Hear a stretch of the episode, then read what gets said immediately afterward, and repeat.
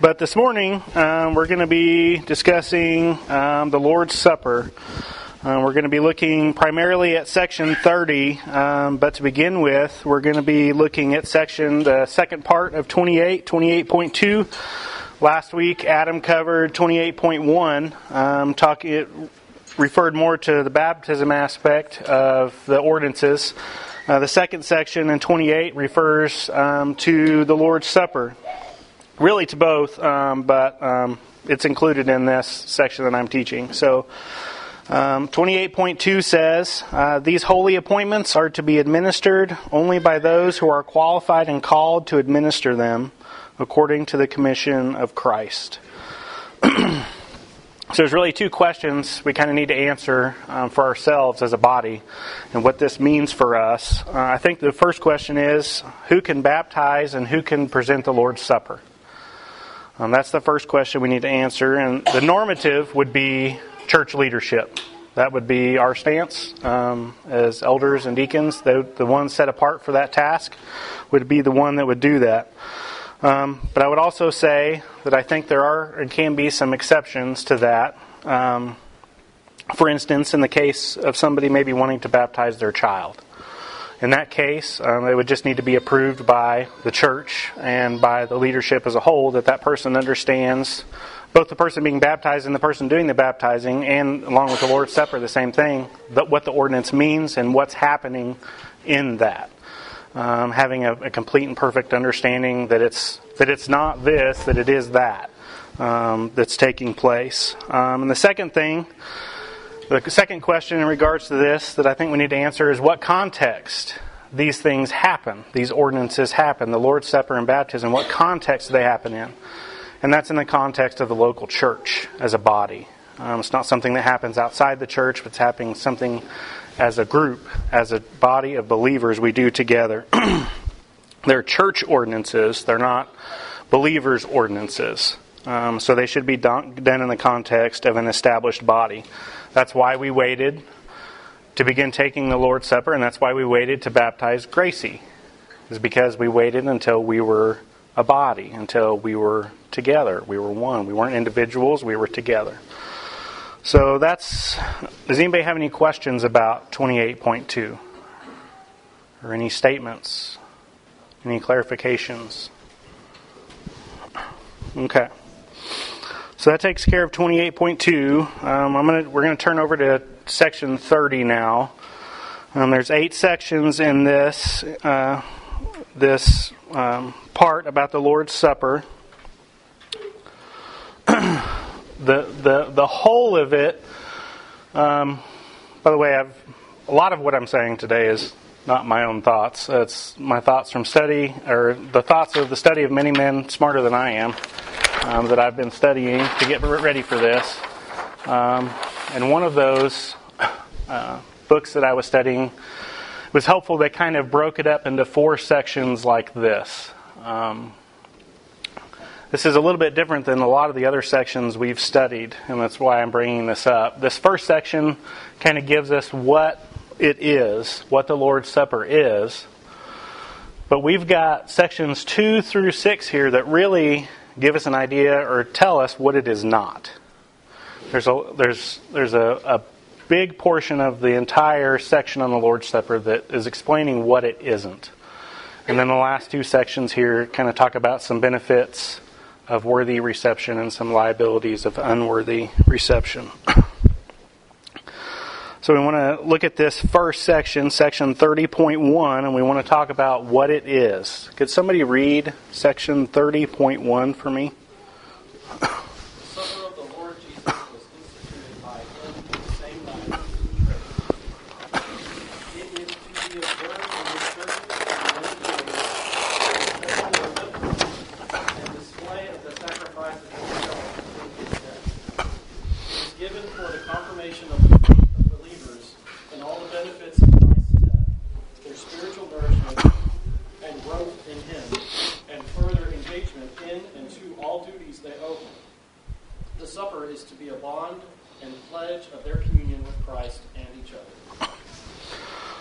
Okay, so there's really three main parts to this. I, have got a lot of three main, four mains. I, it helped me to really group these and list these together, and I'm hoping that it, it's helpful to you um, when trying to read these things, trying to pick out the main parts of this so that we can understand what's trying to be said. Um, the first point that I wanted to bring out in this first section is that there is a time in which, and a person by whom, the Lord's Supper was instituted. It's very clear. Uh, Matthew, Mark, Luke, and Paul all describe the time and the manner in which the Lord instituted the supper, and they all describe it the same way. There's not any debate about that. It was during the evening meal when they were observing Passover, and it was the night he was betrayed by Judas. Just like Patrick was describing up here when we were at the table. Judas had left to betray the Lord Jesus, and he instituted the very first Lord's Supper with the disciples. That's the first thing, that there's a time and, a person, very specifically, where this is done. Um, the second main thing that I think that we need to make sure we cover in talking about what it is, sorry, is that there is a perpetual obligation to keep taking the Lord's Supper until he returns. And I think there's four reasons why we should believe this. The confession gives us. The first one is that the words of the, the words of the institution, this do in remembrance of me. Luke 22:19 says, "And he took bread, and when he had given thanks, he broke it and gave it to them, saying, This is my body, which is given for you. Do this in remembrance of me." Several other examples in Scripture where that phrase is given, "This do in remembrance of me." The second reason to believe that this is so is because of the apostles' examples of doing it in the Scriptures. So in Acts 2:42 it says, "And they devoted themselves to the apostles' teaching and to the fellowship, to the breaking of bread and the prayers." So the apostles themselves did it in scripture. The apostles frequently wrote about it, like I said, implying that it should be perpetual, that it should continue until the Lord comes again. And then finally, just the historical aspect. From the beginning of the church, this is how it's happened. It's, it's been perpetual, it happens constantly.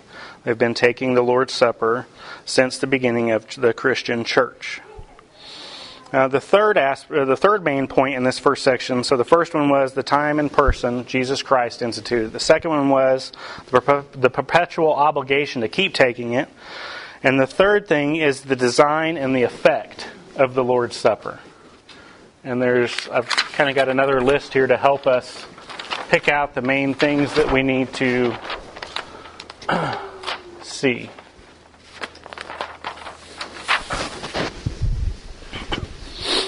The first one is that it's a commemoration, it's a remembrance. There's a design. It's these things are in it. Um, like I said, it's a commemoration, it's a remembrance of the death of Christ. That's what we're doing. We're remembering the death of Christ. Christ and Paul both declare this in Matthew 26 and 1 Corinthians 11 and earlier in Luke 22:19. Matthew 26 says, "Now as they were eating, Jesus took bread and after blessing it, broke it and gave it to the disciples and said, "This, take eat, this is my body." And he took a cup and when he had given thanks to them, saying, "Drink of it all of you, for this is my blood of the covenant, which is poured out for the for the for many for the forgiveness of sins. And then the 1 Corinthians 11:26 says, "For as often as you eat of this bread and drink the cup, you proclaim the Lord's death until he comes." It's a commemoration, it's a remembrance. It's also a seal of the gospel covenant wherein all the benefits of the new covenant are signed, signified, and sealed and applied to all believers. So when we take the supper, Christ is ratifying his promise to us to save us on the condition of faith and to endow us with all of the benefits of redemption he promised to us in the scriptures. In taking the supper, we are binding ourselves to Christ to complete self consecration and to all that is involved in the requirements, requirements of the gospel. We're saying we're bound to the gospel and all of its requirements.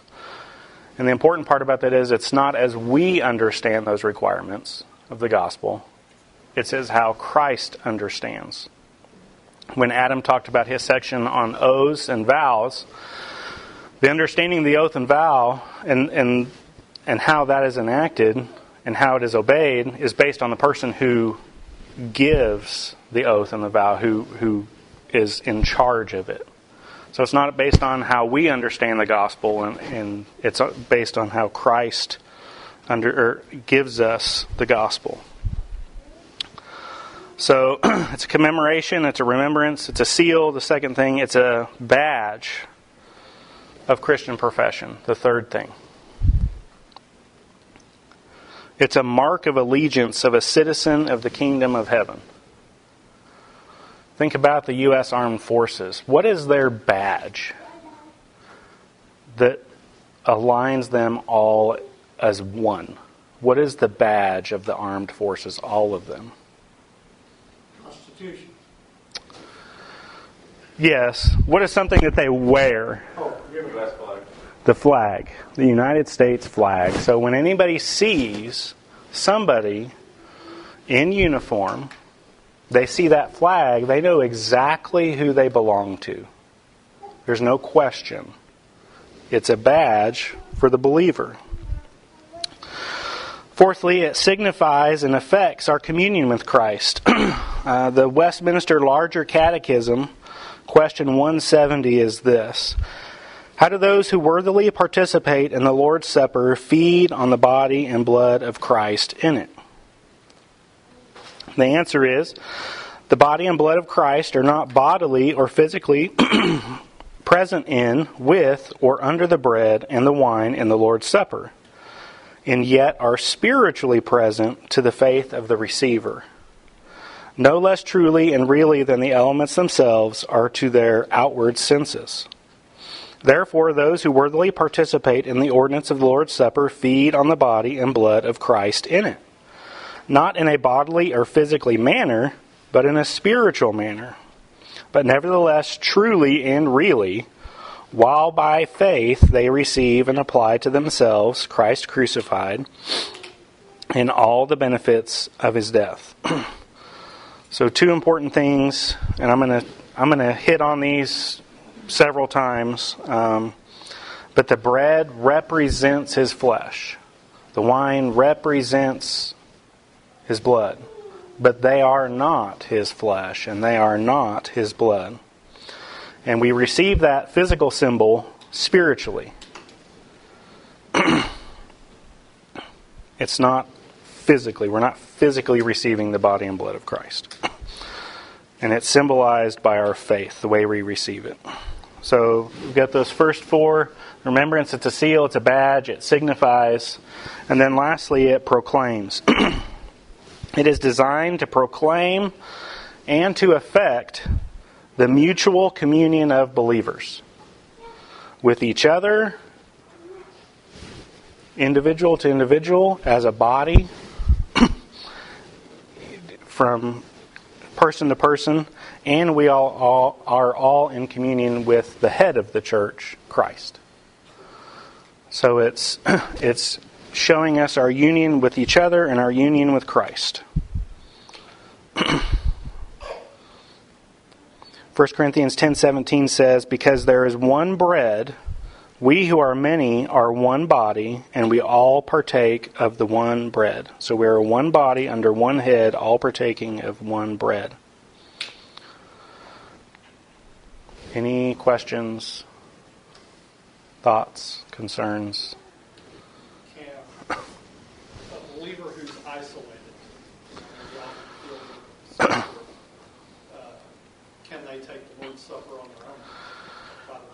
On their own by themselves, no. And I would say because it's instituted as a church ordinance. Um, I'll talk about how they can, at least how, let's, let's say um, somebody in our church is bedridden or unable to attend, but they are still members of our church. Um, I was going to mention this later, but I can uh, mention now. Basically, we would the way we would treat that is we would take a group of us and go be with them and observe the Lord's Supper in the same way that we would observe it here.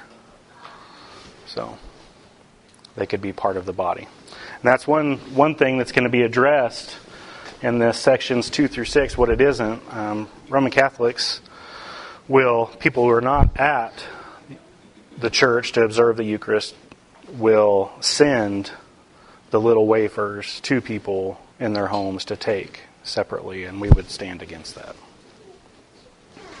Woody? Uh, there's also on your point number five there, there's the aspect that this is one of the only two uh, uh, ceremonial uh, forms of Christianity, baptism and Lord's Supper. And that, therefore, one of the things about that ceremony is that we are visually proclaiming the death and body, the death and burial and resurrection of Christ in these two ordinances. Uh, there, that's a ceremonial thing, but it's an actual proclamation that as we are baptized and as we take the Lord's Supper, we are proclaiming the death and burial and resurrection. Yes. Yes. Absolutely. Yeah, 1 Corinthians 11, 26, For as often as you eat this bread and drink this cup, you proclaim the Lord's death until he comes. Amen. Any other questions, comments?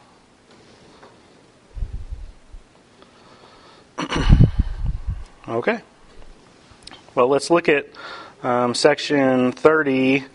Um, if somebody, if like five of you could just read 2, 3, 4, 5, and 6. I know that's a lot, but let's just, I, I, I'm not going to hit these individually. I've just got about five or six things I want to say about all of these sections because, like I said, basically, when when they wrote the confession, they were they're speaking against some Roman Catholic and ritualistic things that we want to hit. Um, so I'm just going to have five of you read those sections. So if somebody could start off with two and go all the way through, and six is the last one we read. In this ordinance, Christ is not offered up to his Father, nor is any real sacrifice made at all for remission of sin of the living or the dead. It is only a memorial of the offering Christ made up of himself on the cross once for all. It is also a spiritual offering of the highest possible praise to God for that sacrifice. Thus, the Roman Catholic sacrifice of the Mass, as they call it, is utterly detestable and detracts from Christ's own sacrifice, which is the only propitiation for all the sins of the elect. In this ordinance, the Lord Jesus has appointed his ministers to pray and to bless the elements of bread and wine, and in this way to set them apart from a common to a holy use. They are to take and break the bread, take the cup, and give both to the communicants while also participating themselves.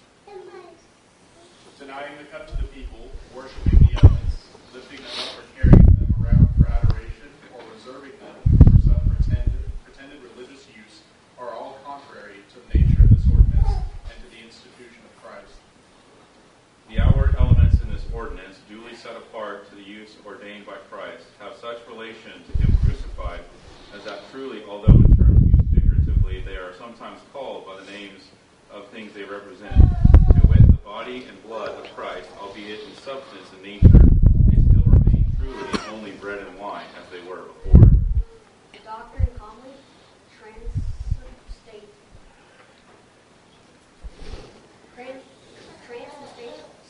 and teaches that the substance of bread and wine is changed into the substance of Christ's body and blood by the consecration of priests or some other way. This doctrine is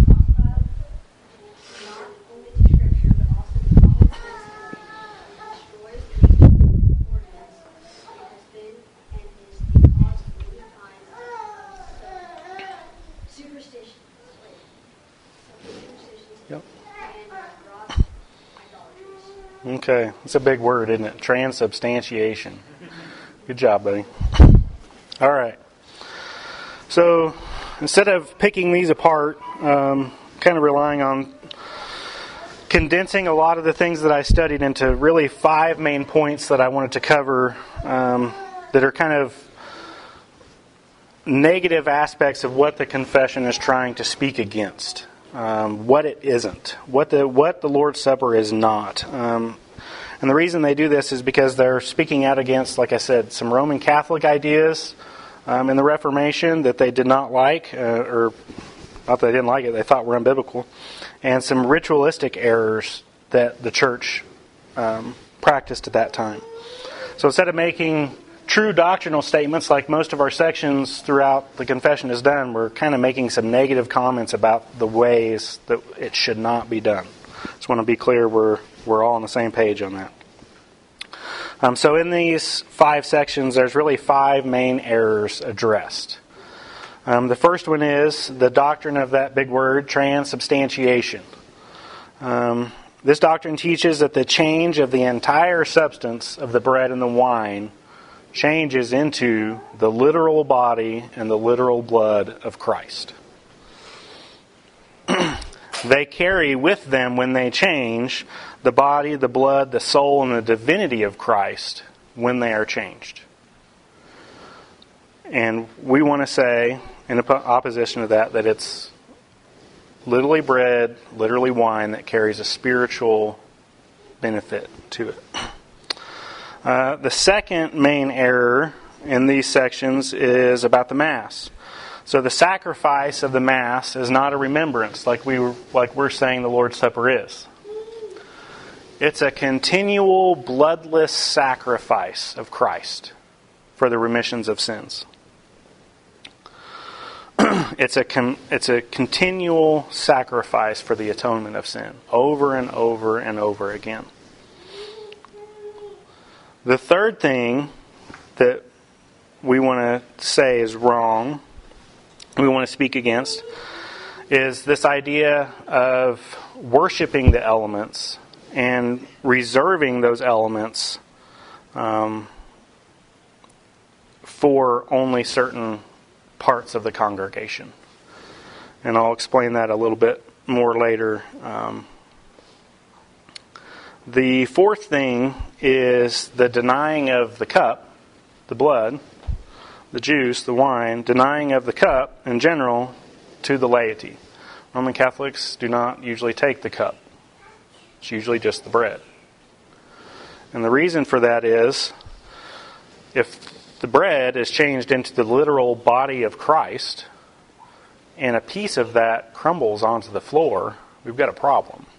That's the holy divine body of Christ that's just been dropped on the floor. Um, same with the cup. Um, they don't want anybody in the congregation to spill the blood of Christ on the floor. They don't. It's divine. It's it's literally the blood of Christ in their in their thinking, in their doctrine. So the way they kind of get around the laity not taking the cup is like I said, we understand that in the bread, the whole body, blood, soul, and divinity of Christ is bound up in that crumbleless wafer that they use when they take the Eucharist, when they take the Lord's Supper. So we would obviously stand against all the members of the church not being able to take the cup. The only one that takes the cup is the priest. And he takes it by himself, um, which is the last and fifth error would be that the priest takes communion privately, that he takes it alone, um, that he takes the cup himself only. And then this idea that, that Brandon brought up about if people are not in the congregation at the moment that they participate in the Eucharist, that they will send the elements to those people to just take them at home.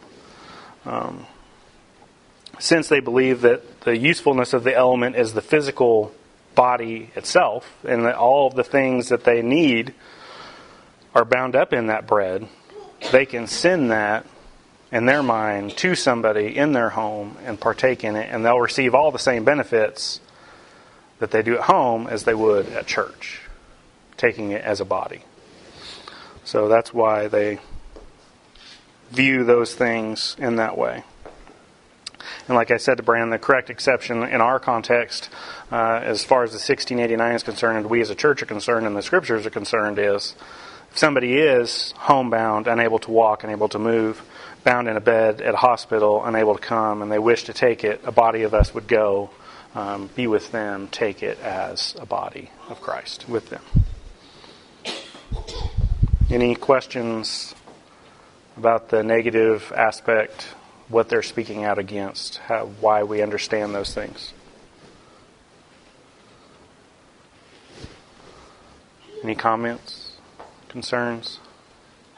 Uh, maybe just to shed a little bit of light. So, regarding the elements being worshipped, so the Roman Catholics actually do have what they call a period of adoration. So they actually um, they have a, often in well, typically in any Roman Catholic church building, they will have what they call a sanctuary of adoration. It's a small room where they literally come in and worship the elements. So, so this is something that happens all the time in a Catholic church. And you have some of this addressed in 30, uh, paragraph 6 here, hostile not only to Scripture but also to common sense and reason. Uh, they do worship the elements, which of course is a problem. The other uh, really openly unreasonable aspect of transubstantiation is the simple fact of the matter is where is Jesus now? Where is Jesus in the flesh now? He's in heaven. He's not on the table. Yeah. Right? His blood isn't in a cup. It's in his body. So it, it, it sounds sort of oddly a little bit humorous, but the reality is that's an important idea. Right? That Jesus Jesus is present in the flesh, in heaven. Yeah. So he can't be present in the flesh in a piece of bread or or in the cup with blood. Okay. Yeah. Good. I have a couple of points that I'd like to uh, make on this that maybe should be made clear is uh, this ordinance is uh, not for a remission of sin. It does nothing Yes. inherently directly for your sin. It doesn't, you know, uh, keep you from judgment other than the prospect of doing it in an unworthy manner. That, You know, this is a, a profession of your faith. Yeah. And that, as the elements have been prayed over, uh, they are set apart for a holy purpose. That's why when we're done with them, we're done with them. They don't put them on the table for supper or breakfast. Yeah, and nowhere here is it a remission of sin. Is there any atonement made? These are all remembrances, symbols, badges, seals, spiritual aspects that cause us to to think on all these things. A few positive comments, since there was a lot of negativity in all those sections speaking out against what these are. Um, like I've said before, and I've told you I was going to repeat this, and we just repeated it again. But there, there are real elements. It's it's real bread and it's real juice, um, and they remain as they are physically. There's no change um, that happens. Um, and the other thing is that while we've talked about some negative actions, I wanted to just take a second here and talk about some some positive um, aspects of what are the true and essential actions. Um, so the first one that I would point out is the consecration of the meal. Every Sunday, um, the repetition of the words of Christ during that He used during the Last Supper, um, repeating what He has said, not what we have to say about it. Um, the prayer that we have before we partake together um, a prayer of divine blessing upon the worshipers in taking the ordinance, and a prayer to set apart the elements from the common use, as Brandon said, to a holy use with spiritual benefit, not physical benefit. Um, the, the second thing I would point out is it's the breaking of one loaf of bread um, as Christ did. Uh, it's symbolic of Christ's one body being broken for all of us. We are, we are breaking it in the presence of all of us. It's one Christ, one cross, one body, one bread, feeding all of us as one. And then the third thing would be the distribution and the reception of the elements um, these consecrated elements, as we said, to all of the eligible recipients of those elements, as as defined in Scripture, meaning believers in Christ, in, who have come to Him in faith, who have been redeemed, who are not also in any known sin in their lives. So that's how we would define a worthy recipient, as we do every Sunday. Um, so, any questions about that? Okay. There are people who think that the Lord's Supper should be taken along with the meal um, because Jesus, I believe they were all eating together. They were- Is there anything that touches on that? They were celebrating Passover. Yeah, they were having a meal together. Um, Uh, there, there is a this sort of separateness to it that likely that's the accentuation of. I mean, so what you do see in the scriptures, in the Gospels, is this, you know, institution of the supper. There's a transition from uh, in the whole Old Testament to the New Testament, from the physical to the spiritual. You've got physical Israel, you've got the ultimate consummation of physical Israel, and spiritual Israel. Not all Israel is Israel, as we mentioned not trying to be funny, but the idea there is that Israel is really defined spiritually, not physically. The same is true in the transition from the Passover to the Lord's Supper.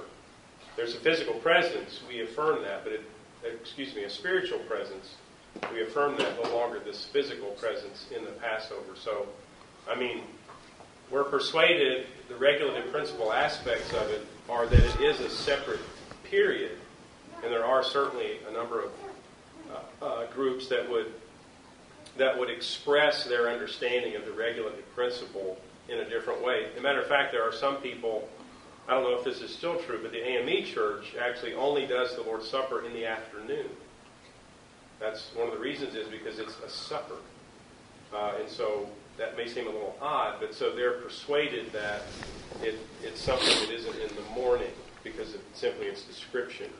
So that's an expression of of their understanding of the way that it was done historically that we're we're not persuaded is you know is necessary. Does that make sense?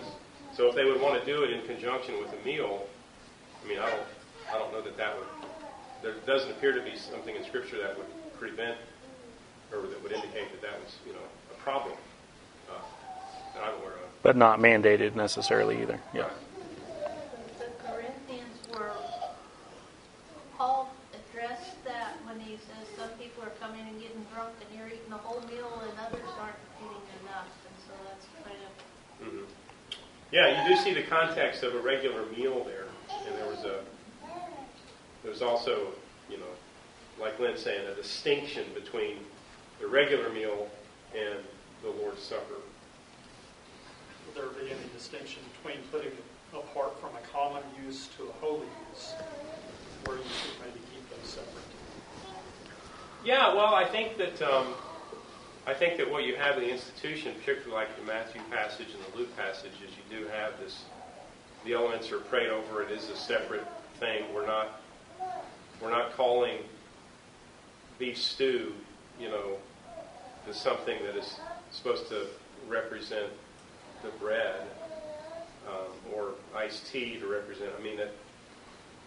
Uh, so there is this you know, I, I think there's a certain, the word consecration here, that, you know, I think that that sense is appropriate, what you're, what you're saying.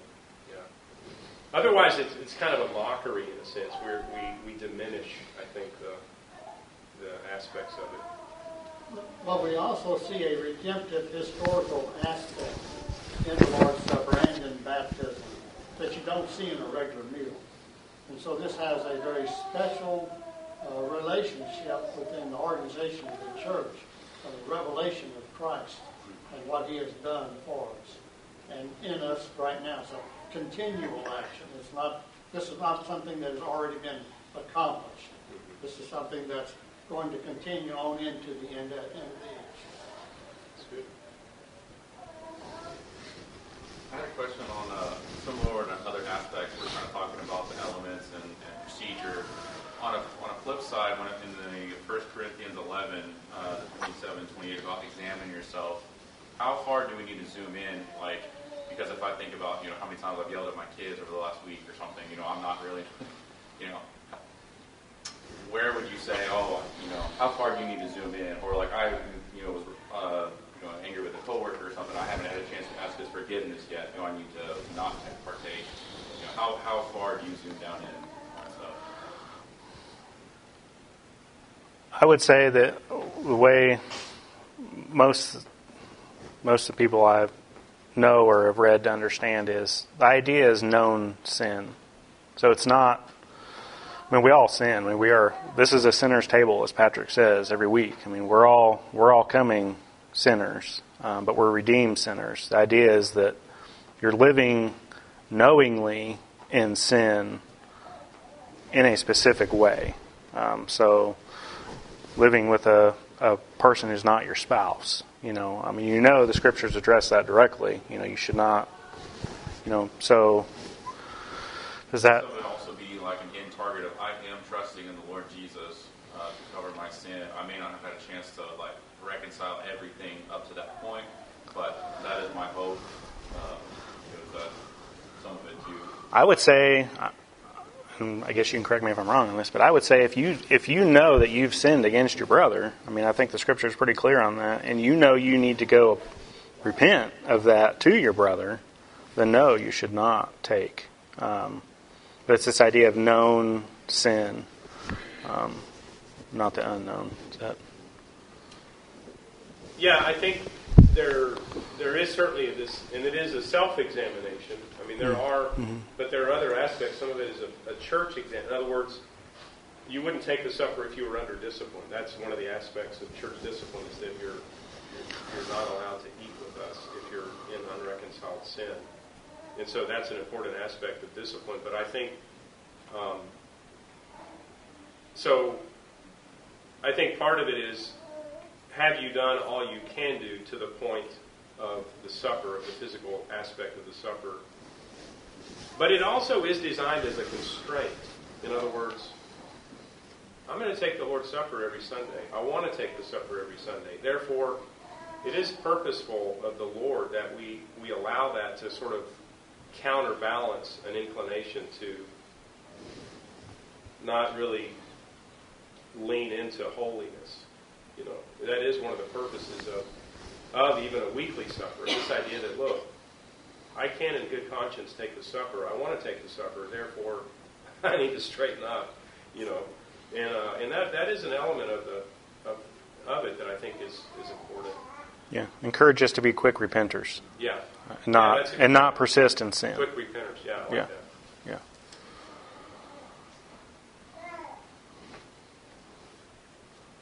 All right. Any other questions before we move on to the last two sections? All right. Somebody read 30.7 and 30.8. And I'll say a few things about these and then we'll be done.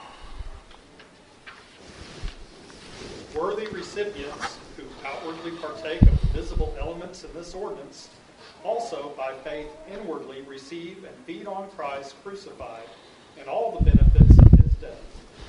They do so really and truly, yet not physically and bodily, but spiritually. The body and blood of Christ are not present bodily or physically in the ordinance, but spiritually to the faith of believers, just as the elements themselves are present to their outward senses. All ignorant and ungodly people are unfit to enjoy communion with Christ unworthy of the Lord's table. As long as they remain in this condition, they cannot partake of these holy mysteries or be admitted to the Lord's table without committing a great sin against Christ.